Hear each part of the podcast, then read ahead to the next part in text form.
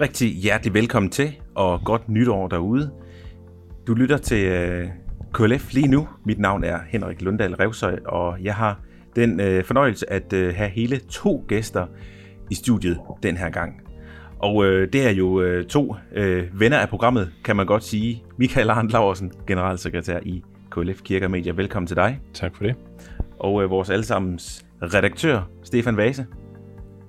Tak skal du have. du var ikke helt sikker på, om du var begejstret for den præsentation. Du havde håbet, det var juleredaktør, men den tid er altså forbi. Desværre. Måske om et lille års tid, at du igen får din titel med. Jeg glæder mig noget. Ja. Øh, et nyt år er i gang, og derfor også et, øh, et nyt medieår. Øh, så det skal vi jo snakke om, hvad det er, der er aktuelt lige nu. Men øh, vi skal lige runde øh, sidste år af, 2021. Jul og nytår med gudstjenester. Øh, Michael og Stefan, hvad var jeres oplevelse af, af den dækning, vi så i medierne? Altså jeg valgte øh, øh, i år, ja sidste år, at se både julegudstjenesten og nytårsgudstjenesten. Øh, fordi jeg synes, det er interessant at se, hvordan de her særlige gudstjenester, de bliver, øh, hvad skal man sige, udfoldet. Det er en særlig anledning til at nå en masse danske seere, når man har de her højdepunkter eller de her højtider. Øh, og jeg må sige, at øh, jeg undrede mig lidt over i hvert fald julegudstjenestens optakt. Jeg synes, den var meget langtrukken og meget, hvad skal man sige, lidt øh, opbyggende i forhold til det, at vi skulle ind og, og være med til en gudstjeneste. Øh, det virkede som sådan lidt en, en, et træde vandeprogram. Jeg ved ikke, hvordan du havde det med det, Stefan, men du så den også. Øh. Altså, altså det, det, det mindede jo egentlig meget om, om det optagsprogram, der også var for to år siden i, ja. i 2020. Og jeg synes egentlig grundlæggende, ideen er god at vi har øh, Anders Larsen, som jo er øh, den, den bedste vært i Danmark på, på som den ene part, og så øh, Sofie Østegård, som er øh, kendt fra, fra børnetv. Jeg tror også, hun laver nogle programmer på Radio 4 om investering, sjovt nok. Men hun har, hun har i hvert fald også lavet, lavet børneprogrammer. Så jeg synes egentlig, altså ideen er som sådan god, men, men øh, der mangler en, en rød tråd i det. Øh, det, jeg synes ikke, at det, det fungerer så godt. Altså, så, som du siger, det, det, virker, det virker langtrukkent. Øh. Ja, og så er der nogle musikalske indslag. Altså Chief One og Thomas øh, Budensjøen var inde og spille et nummer, som for mig i hvert fald sådan brød flowet. Altså, hvad, hvad var nu det? Hvorfor kom det nummer ind? Øh, og senere har man en, en lille snak også med Thomas Budensjøen om, om, at han kommer fra Silkeborg-kanten, tror jeg det var, eller, eller hvor det nu var, var det Skanderborg eller Silkeborg, mm. vi var i. Og igen savnede jeg relevansen. Altså, hvad, hvad havde det med gudstjenesten at gøre? Øh, så jeg synes, at øh, selve gudstjenesten sådan set var rigtig god, men, men jeg savner noget, noget mere relevant optakt. Altså, altså de, de, de havde, altså Anders Lausen havde helt til at starte med en, en samtale med øhm, øh, præsten Laura Gylden Damgaard om øh, gudstjenesten, og så vi snakke en af salmerne. Og det synes jeg faktisk, det var egentlig meget, mm. meget relevant og godt, men det var fordi, det handlede jo om om gudstjenesten. Så alt det andet, det var sådan lidt, altså, øhm, fraklip, kan man næsten sige. Ja, altså jeg, jeg kan i hvert fald umiddelbart se mange andre måder, man kan gøre det på, og det er måske den dialog, vi i virkeligheden skal have også med, med Danmarks Radio. Mm. Det er jo, hvordan kunne man gøre det her endnu mere spændende og relevant, øh, så det bliver en reel optag til gudstjenesten. Mm. Øh, for jeg er enig med dig i, at det at tage en samtale, tage, tage en snak med præsten om, om prædikenen, om hovedtemaer mm. i prædikenen, mm. eller, eller tage fat i en salme og sige, hvad er det egentlig, den her salme, mm. den betyder for os, og hvorfor er den med i dag? Det synes jeg er relevant. Det er med mm. til at mm. bygge op til gudstjenesten, så man efterfølgende måske netop kan sidde og synge med på en salme, hvor man tænker, nu ved jeg, hvorfor den er med, nu ved jeg, hvorfor der er det her, den her ordlyd i den her salme, eller et eller andet. Mm. Øh, det vil for mig være en optakt, øh, mm. hvorimod det, at der sidder nogle børn ude og fryser og klipper engle, øh, og, og samtalen den hakker lidt i det, øh, og det tager alt for lang tid, synes jeg også i virkeligheden. Det, er, det synes jeg ikke er den rigtige måde at gøre det på. Men, Al- men, altså, men ambitionen er god. Øh, mm. Det kan bare måske gøres, gøres lidt bedre. Altså, det, altså jeg synes virkelig, det er sjovt at opleve forskellen på, hvordan det er, at øh, tv-gudstjenesten i Danmark bliver produceret, så tv-gudstjenesten i Norge bliver produceret. Fordi for det første har man lidt indtryk af, at, at tv-gudstjenesten i Danmark, den er produceret til tv der vil no- højst sandsynligt nok være en, en gudstjeneste alligevel, der i Skanderborg Slotskirke, men det virker mere som, at den er produceret på fjernsynets præmisser. I, i NRK1, de sender en, en, øh, en gudstjeneste, hvor at der er en relativt kort optag lige før, øh, hvor der er en af deres øh, sædvanlige øh, værter fra et aktualitetsprogram, som, øh, som står og fortæller om, at uh, der, der, der er koldt her, her udenfor, hvor han står, men de, de er ved at have, have tændt for varmen inde i, inde i kirken, og den er allerede godt fyldt. Jeg tror, der er 1800 mennesker i, i, i sådan, øh, den, den norske sådan, hovedkirke, Nidarosdomen, tror jeg, den hedder. Øh, og så øh, snakker han med, med pressen om, hvad for en gudstjeneste skal han nu, og han snakker med nogle af folkene, der, der står i kø og skal ind, ind, ind til, ind til gudstjenesten og snakker om, jamen, hvorfor er det, I tager i, i kirke i dag? Hvad betyder det for jer at komme i kirke, og hvad, hvad skal der ske i resten af dagen? Det er der måske ikke så stor overraskelse i. Men en relativt enkel og stram optakt, som egentlig har som formål ikke at være noget underholdning i sig selv, men faktisk er en optakt til øh, gudstjenesten. Og det handler om gudstjenesten hele vejen igennem. Øhm, så, så det synes jeg egentlig, det, det, det, er, det, er en, det er en mere enkel måde at producere en, en, et, et program på. Øh, det kræver bare, at man har en mand ude med en mikrofon, der kan stikke den op i hovedet på, på, på præsten, og måske på organisten, og på måske korlederen, og sådan nogle, nogle, mm. øh, nogle kirkegængere. En relativt enkel model, som egentlig nok skal, altså, nok skal lykkes med at invitere folk ind ja. til selve julegudstjenesten. Altså, altså den, den model, synes jeg, er jeg meget begejstret for. Ja. Plus også det der med, jamen, så, så, så får man faktisk en oplevelse af, af en domkirkes vælde, og vi har jo, nu skal jeg passe på, hvad jeg siger, otte domkirker i Danmark. Ish. Men altså mange flotte, store domkirker, som man på den måde kunne komme rundt og, og præsentere. Øh, og det tror jeg måske kunne, kunne komme til at fungere, fungere bedre end det her. Mm. Øh, som jeg synes virker sådan lidt, ja. Ja, altså jeg tror, at vores ærne her er jo, at det handler om at gøre det relevant. Altså det skal gerne være sådan, så seerne føler sig øh, inviteret indenfor til en gudstjeneste, øh, og ikke føler, at de deltager i et andet program øh, forud for gudstjenesten, og det tror jeg er en vigtig pointe. Og jeg kan sagtens følge din øh, reference der til det norske, altså gør det relevant, koble det rigtig meget op på gudstjenesten, og gør det så kort og præcis som muligt, uden at det bliver forhastet det handler ikke for mig om, at der skal være færre minutter sendetid til, til kirkelige programmer. Det handler om, at det, det der er, skal være godt.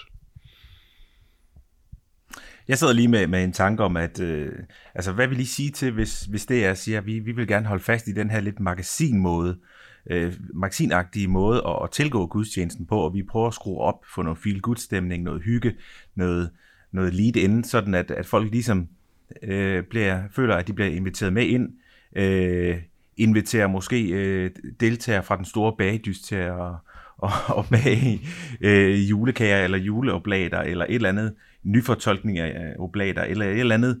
Øh, altså tænker I, den, den retning, den er, den er egentlig grundlæggende, den er I egentlig ikke med på, at, at, at det skal lave et magasin, som gør det måske mere bredt eller folkeligt?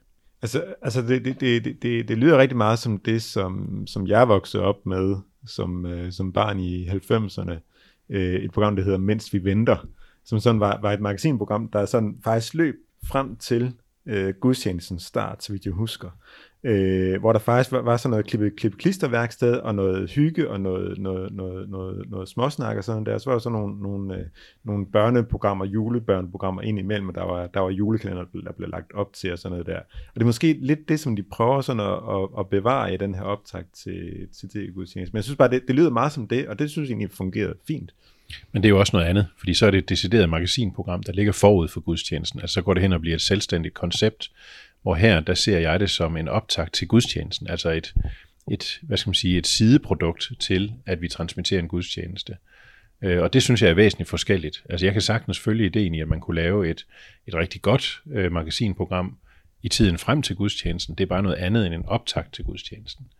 Og for mig er optakten til gudstjenesten en, en mulighed for at komme ind i den hvad skal man sige, stemning, en andægtighed, øh, som, som jeg godt kan lide, altså svarende til, at jeg sidder på kirkebænken øh, lidt i god tid og venter på, at gudstjenesten går i gang. Her bliver jeg så bare klogere på nogle salmer eller nogle, nogle særlige dele af en, af en prædiken, som jeg skal høre, og det, det er med til at, at tune mig ind på gudstjenesten. Så det er det behov, jeg har. Øh, men det betyder ikke, at der ikke kunne være et magasinprogram, der gik forud. Det er bare noget andet end en optakt.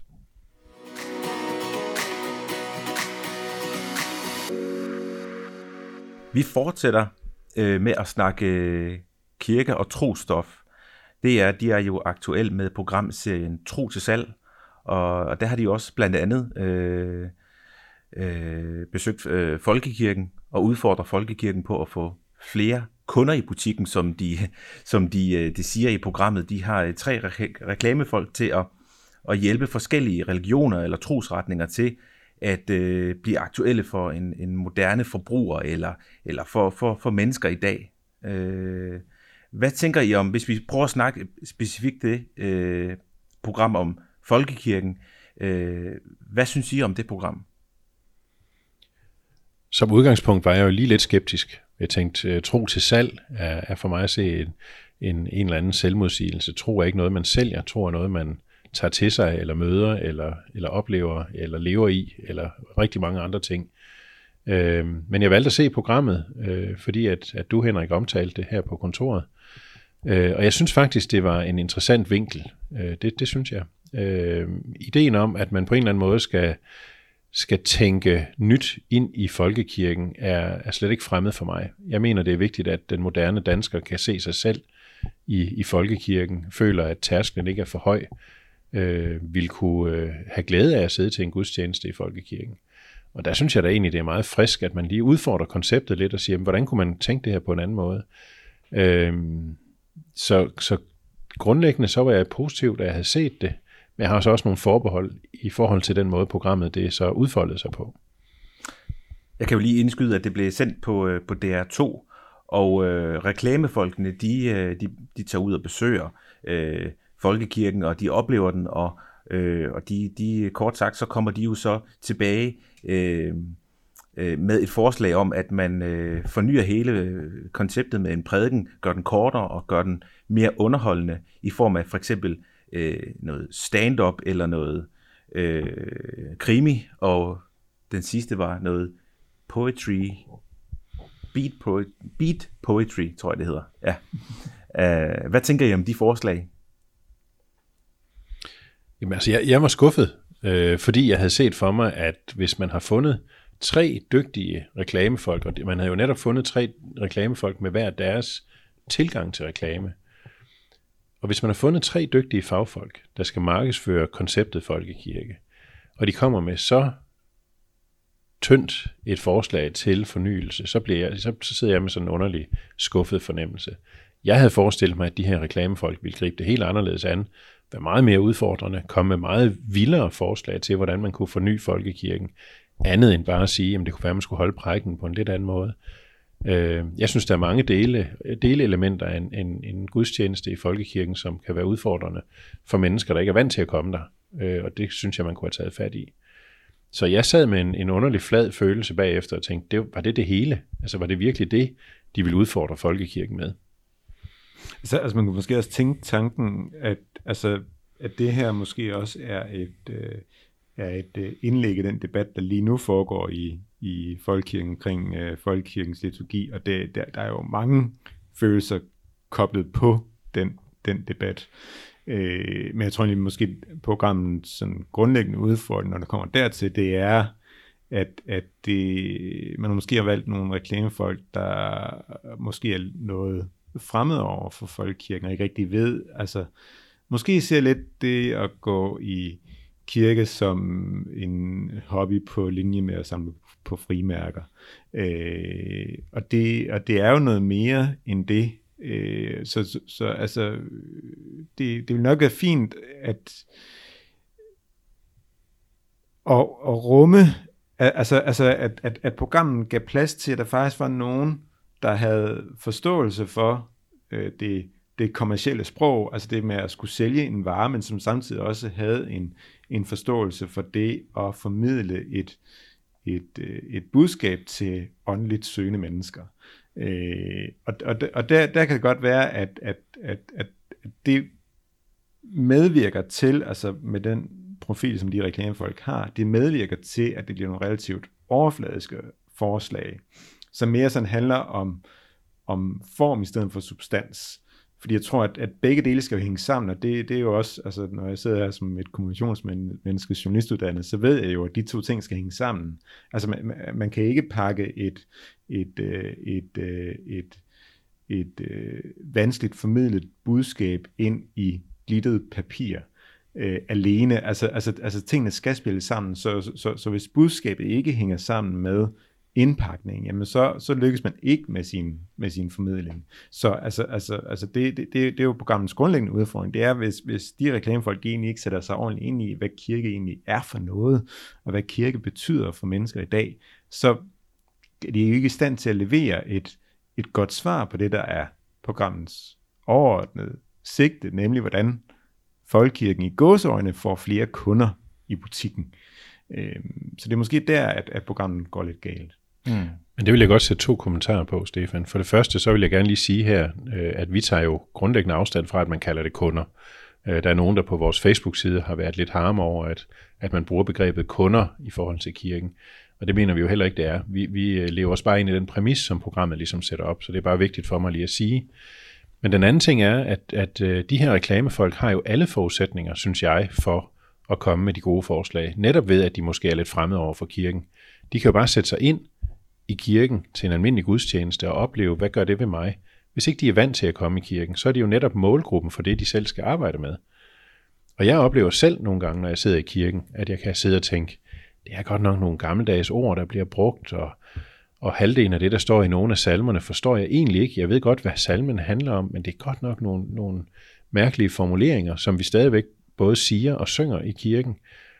Og jeg kan ikke lade være med at tænke på, hvordan det bliver opfattet, hvis man kommer helt udefra og ikke lige kender til det her, den her kirkelige jargon, øh, en liturgi og, og nogle ja, mærkelige ord. Og det synes jeg ville være åbenlyst, at de her reklamefolk kunne have taget fat i det og sagt, jeg forstår ikke, hvad I siger. Øh, det var måske det første, I skulle lave om på. Det, det, er, ikke, det er ikke nødvendigvis det, jeg mener, øh, at alt skal laves om. Men det var oplagt, at de var kommet med den og sagt, jamen hov, jeg forstår simpelthen ikke, hvad der foregår. Mm. Og som du siger, Michael, så lige nu, der bliver der jo diskuteret og debatteret inde på vores Facebook-side netop omkring det program her. Øh, og øh, vi, er, vi får nogle forskellige præster til at, at komme med deres øh, kommentar ind i, i debatten. Øh, hvordan tænker de, at der kan komme flere mennesker i kirken?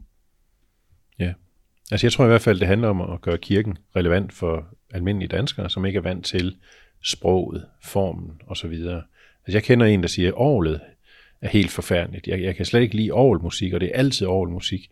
Ja, måske nogle gange det ikke skulle være orgelmusik. Altså jeg kommer også i en kirke, hvor der nogle gange er, er jazzgudstjenester, eller, eller nogle, nogle sådan helt andre greb på at lave en gudstjeneste. Øh, og der synes jeg bare, at de her reklamefolk var uambitiøse.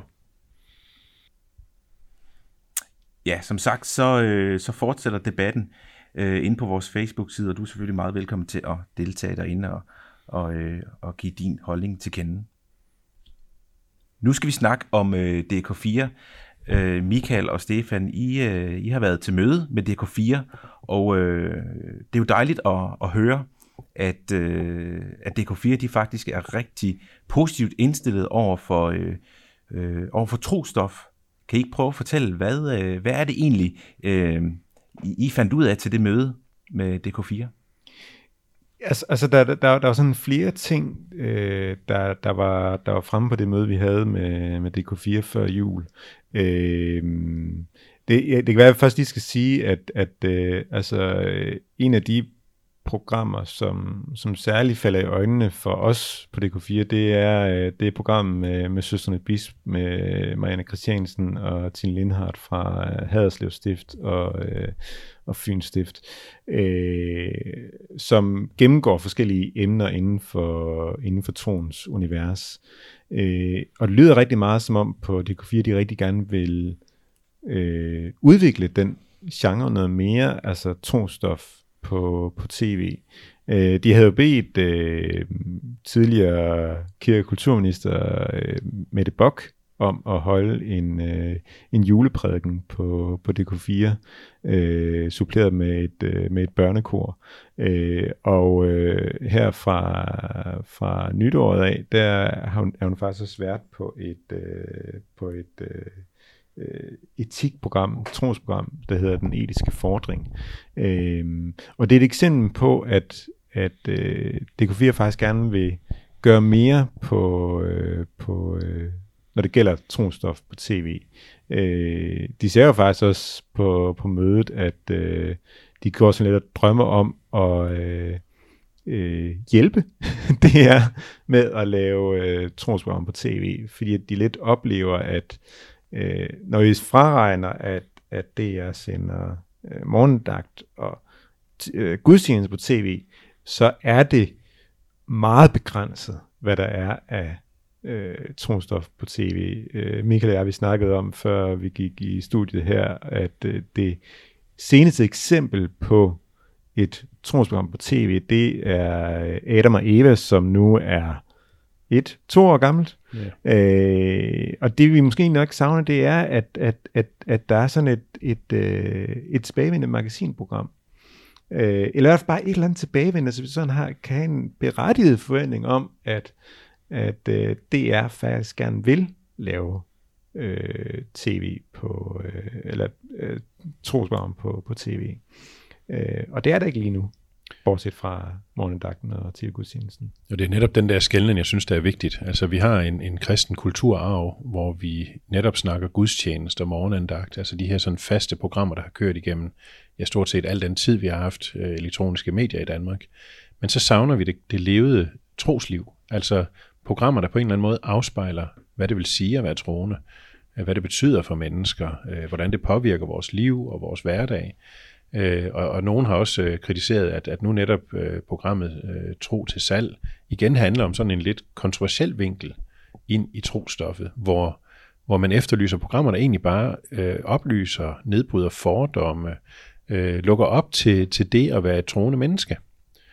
Øhm, og forud for, for programmet her, der sad vi også og snakkede om jamen et, et, et, et dialogprogram for eksempel, hvor almindelige øh, øh, reflekterede troende mennesker øh, sidder og taler om forskellige ting, der har med tro at gøre, med en god vært kunne være et, et bud. Altså det her med at lade, lade troen komme til ord på troens egne præmisser. At mennesker, som lever et liv som troende, kan få lov til at sætte ord på, hvad det vil sige ind i børneopdragelse, ind i øh, øh, det at holde hviledag, eller ind i arbejdslivet, eller hvad det nu kan være. Der er så mange vinkler at tage fat i. Troen er et fantastisk univers, øh, hvor der er stort set uendelige muligheder for at tage en snak på kryds og tværs.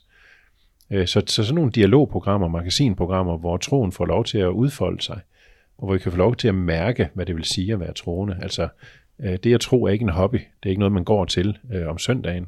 Det er faktisk et fundament, man bygger sit liv på. Og jeg synes, det er mega spændende, og der er, der er så mange muligheder for at, udfolde det her levede trosliv øh, på forskellige måder. Og det savner jeg i høj grad, at der er nogen, der tager fat i. Og det er jo den udfordring, jeg også ser DK4 give DR, mm. og sige, at hvis ikke I vil lave det, så lad os lave det til jer. Øh, og så, så er vi inde i sådan en, en lidt øh, mediepolitisk diskussion om, hvem der skal lave hvad. Og det skal vi jo grundlæggende ikke blande os i, men vi må jo godt være med til at opfordre til, at de mennesker, som har energien og ambitionen om at lave gode trosprogrammer, skal have lov til det. Mm. Altså, altså vi, fik, vi fik jo faktisk også et svar fra, øh, fra Henrik Bo Nielsen, fordi vi, vi spurgte... Øh, som er kulturdirektør. Som er kulturdirektør, det er. Ja. Øh, fordi vi spurgte ham, jamen, jamen hvad, hvad, hvad siger han egentlig til den her øh, udfordring, eller interesse, som, som DK4 viser, fra, øh, øh, viser for, øh, for tonstoffet? Og der, der, øh, der skrev han i et, øh, i et svar til os, det er dejligt, at der er andre, der har lyst til at kaste sig ud i et så vigtigt stofområde som tro, etik og gudstjenester. Det kan man kun glæde sig over. Det er et kerneområde for DR, der er helt centralt for dansk kultur og for DR's opgave. Vi er meget åbne for samarbejder, men vi udlisterer ikke vores egen indsats på området. Men hvis andre byder ind med programforslag, ser vi på dem med et åbent sind. Dog ikke som et alternativ til vores egen dækning. Dertil er emnekredsen alt for betydningsfuld for os. Det er jo faktisk interessant, at han egentlig, at Henrik Bo Nielsen egentlig placerer tronstofområdet som så centralt for DR. Og det er jo glædeligt. Det er jo fantastisk, og det skal vi kun bakke op om. Øh, og så glæder jeg mig bare til at se, hvad der kommer ud af det. Altså, og, og der er det jo et eller andet sted, så savner vi især på tv jo nogle programmer, som, som lever op til den her ambition. Øh, og man kan jo håbe på, at, at, øh, at, øh, at, at DR og DK4 måske kunne finde ind i en eller anden form for samarbejde på det her. Fordi altså, det er tydeligt, at DK4 har en interesse i det her, faktisk satser på det, og øh, DK4's ejer øh, faktisk siger, øh, Stig Harsner hedder han, faktisk siger, at det her det er faktisk noget, de gerne vil satse endnu mere på. Øh, hvis de kan se for sig, at der er mulighed for et samarbejde mellem DR og DK4. Så vi, altså, vi kan jo håbe lidt på, at det ikke bare bliver lukket ned her, men, men, men, men, at, men at de faktisk vil, vil, vil, vil gå videre. Øh, så at øh, DR's ambitioner, øh, når det gælder tronstoffet, øh, som, som Henrik Bo Nielsen giver udtryk for, at det faktisk kommer til at øh, blive realiseret i nogle programmer på tv. Og det, det var så måske der, at DK4 kunne komme ind med nogle, øh, med nogle øh, andre bud på, hvordan man kunne lave øh, tronsprogrammer i 2022. Det kunne i den grad være spændende med nogle, nogle nye greb på, øh, på trostoffet.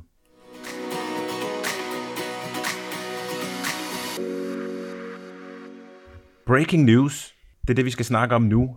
Øh, jeg tror, vi skal spørge Michael, hvad ser du som den helt store udfordring ved, at breaking news, for eksempel på TV2, øh, bliver brugt, som det gør?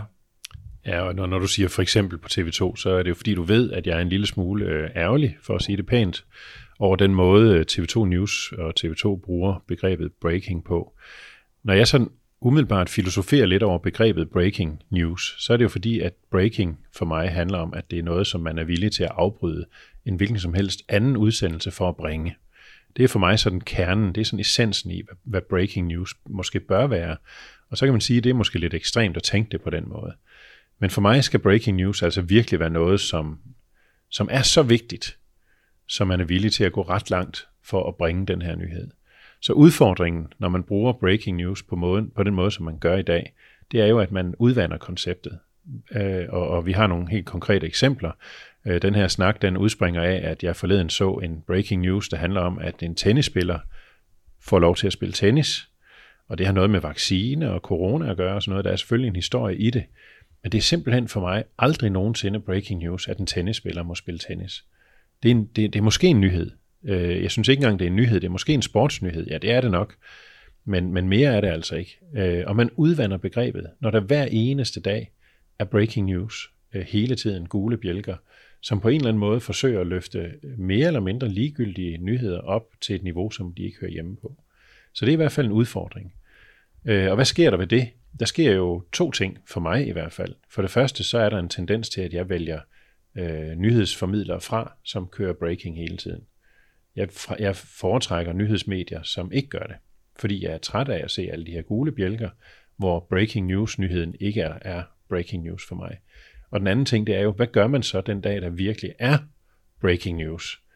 Altså, hvad, hvordan vil man understrege, at nu er det altså breaking, breaking, breaking news, øh, hvis der sker noget fuldstændig vanvittigt, eller vigtigt, eller, eller uventet. Så det er to udfordringer. Dels at man som mediebruger kan vælge, altså kan blive træt af det og vælge mediet fra, og dels at mediet får svært ved at formidle virkelig vigtige nyheder. Mm. Og, og, og, det, og det, det er jo faktisk det her, altså, altså en, en naturlig menneskelig reaktion, at at man bliver immun over for øh, altså den, den her overeksponering af den gule bjælke og ordet ordet breaking, at man ikke længere er i stand til så at, at vide, hvilke nyheder, der er væsentligt. Og, og, det, og det er jo der, at, at jeg synes, at, at, at, at vi, vi har en, en, en, en grundlæggende udfordring, at vi ikke længere er i stand til at skælne øh, vigtige nyheder fra mindre vigtige nyheder. Øh, og, man, og man kunne jo godt tænke tanken om, om øh, altså, hvor, hvorfor er det, at der skal være så mange breaking breaking news. Altså, øh, det, det, det, det som jeg studsede over her, her i det nye år, det var, at, at øh, på TV2, øh, der var der en, en breaking news om, at Inger Støjberg ikke stiller op som formand for Dansk Folkeparti. Og det er jo klart nok, det, det, det er jo sådan noget, som, som, som mange, der, der har en politisk interesse, synes, jamen det var, det var da spændende og sådan der. Men er det breaking news, at en person ikke gør noget? Altså så valgte jeg så at skrive på Twitter, at øh, Stephen Vase stiller ikke op som formand for Dansk Folkeparti. Er det også breaking news, at jeg ikke stiller op som formand for Dansk Folkeparti? Altså, øh, altså man, man, man udvander et begreb, der faktisk er væsentligt til at kommunikere noget, noget væsentligt. Øh, og øh, altså, altså vi, vi, vi havde jo et, et, øh, et tema i, i KLF's magasin for, øh, det var tilbage i 2019, om det her begreb med breaking news. Og der var egentlig kun et, et, et rigtig godt eksempel på noget breaking news, og det var, at prins Henrik han var død, altså fra, fra, fra den periode, hvor, hvor jeg skrev det magasin. Altså det synes jeg var en breaking news. Ja, det er breaking news. Men, men, men der, der er jo rigtig mange andre eksempler. Altså, altså nu nævner du en tennisspiller, der, der, der må spille tennis. Det er ikke breaking news. Det er heller ikke breaking news, at en person ikke vil stille op som formand. Øh, altså, altså dengang, da jeg lavede undersøgelsen, der, der, der, der så jeg også, at en finanslovsaftale var breaking news, men altså, det er jo noget, der sker hvert år. Det er jo ikke nogen mm. overraskelse. Man vil aldrig nogensinde afbryde en spillefilm eller en sportstransmission for at sige, at nu er der landet en finanslovsaftale. Øh, for det første, så, så, så er det jo en, en relativt triviel ting, som i bund og grund ikke interesserer så mange mennesker, berører så mange mennesker. Øh, altså det, det, er jo, det er jo ikke breaking, når det er noget, vi ved kommer.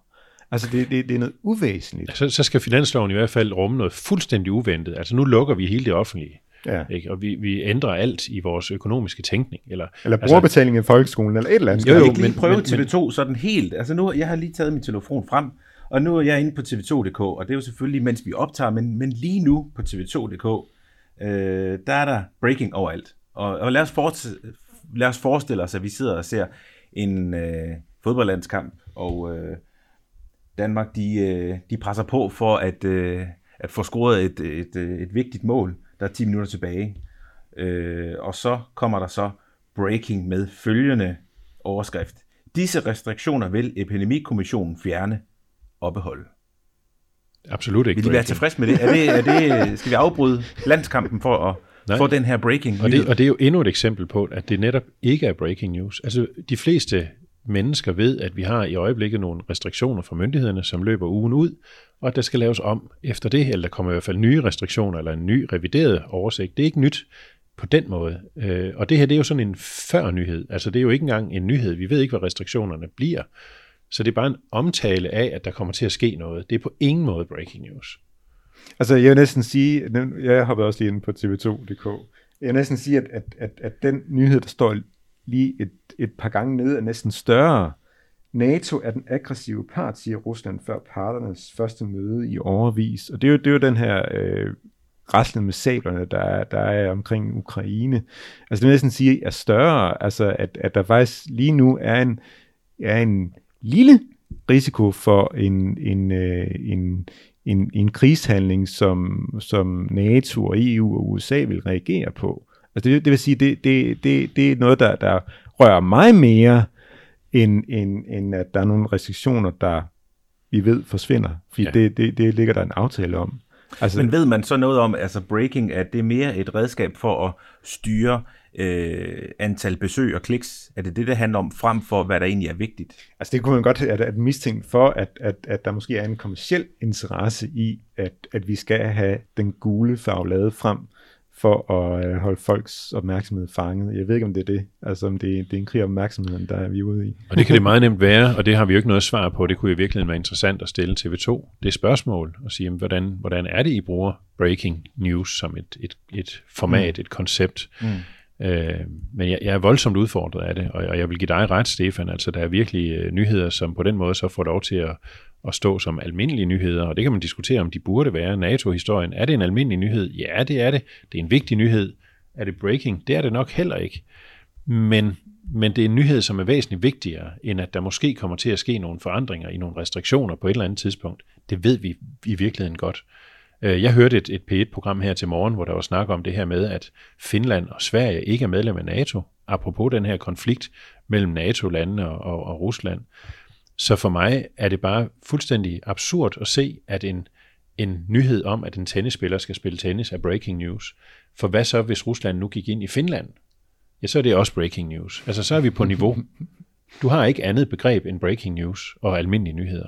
Og så har man altså lige pludselig øh, en, en kæmpe udfordring i, at det så også bare er breaking news.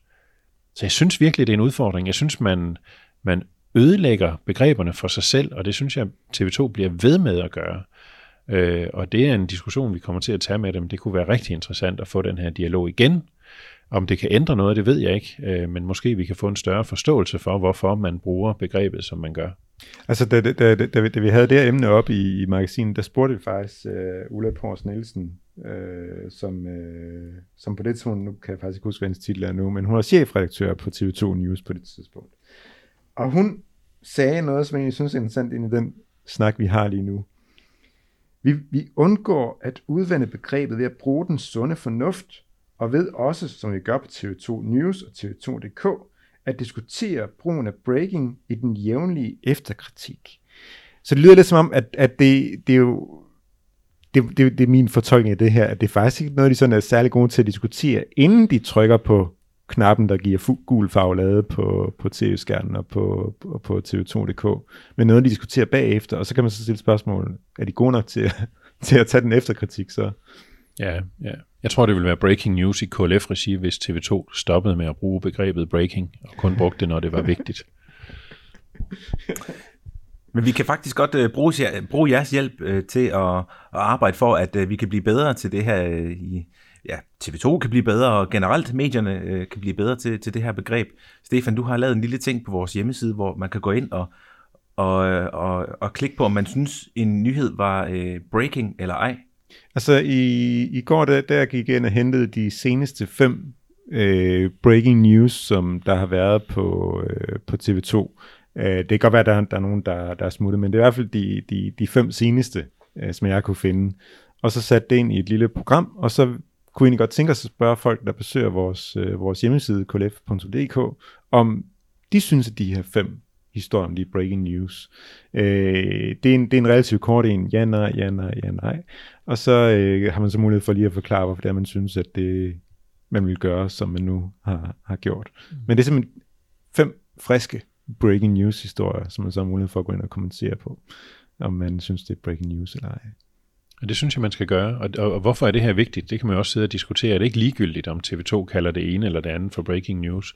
Nej, det er det ikke. Fordi en af de ting, vi også kæmper for, det er jo troværdige nyheder.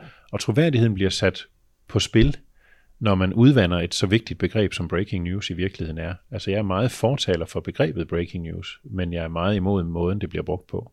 Øh, fordi det er med til at gøre medierne utroværdige, hvis man hele tiden bruger den gule bjælke. Så det er vigtigt, at vi har troværdige nyheder, som forstår også at sætte tingene ind i et perspektiv, og sige, at det her det er afgørende vigtigt, det her det er mindre vigtigt. Øh, og måske endda der er historier, man slet ikke burde bringe. Det kan vi så diskutere en anden gang, øh, som slet ikke er overhovedet relevante at komme med. Men, men i dag har vi så mange nyhedsformater, der skal fylde et vist antal minutter, så man også bliver nødt til at, at tage fat i mindre væsentlige historier. Så det er væsentligt. Vi skal have nogle gode nyhedsformidlere, som giver os de relevante nyheder og formår at gøre det øh, let afkodeligt, hvad det er, vi skal forholde os allermest til. Og det synes jeg ikke, man gør i dag. Slet ikke på, på TV2. Vi vil i hvert fald blive ved med at, at kæmpe for gode, troværdige medier i, øh, i KLF Kirke Medier. Vi er faktisk øh, nået igennem øh, mine punkter for i dag, så tusind tak øh, Michael og Stefan, fordi I var med. Og øh, du derude har selvfølgelig øh, altid øh, mulighed for at øh, reagere på øh, programmer på øh, klf.dk-reagere. Og øh, du kan også øh, deltage i debatten øh, omkring de forskellige ting, som vi har snakket om i programmet her, eller hvad der ellers øh, løbende kommer ind på vores Facebook-side. Tusind tak, fordi I lyttede med, og håber, vi lyttes ved en anden gang.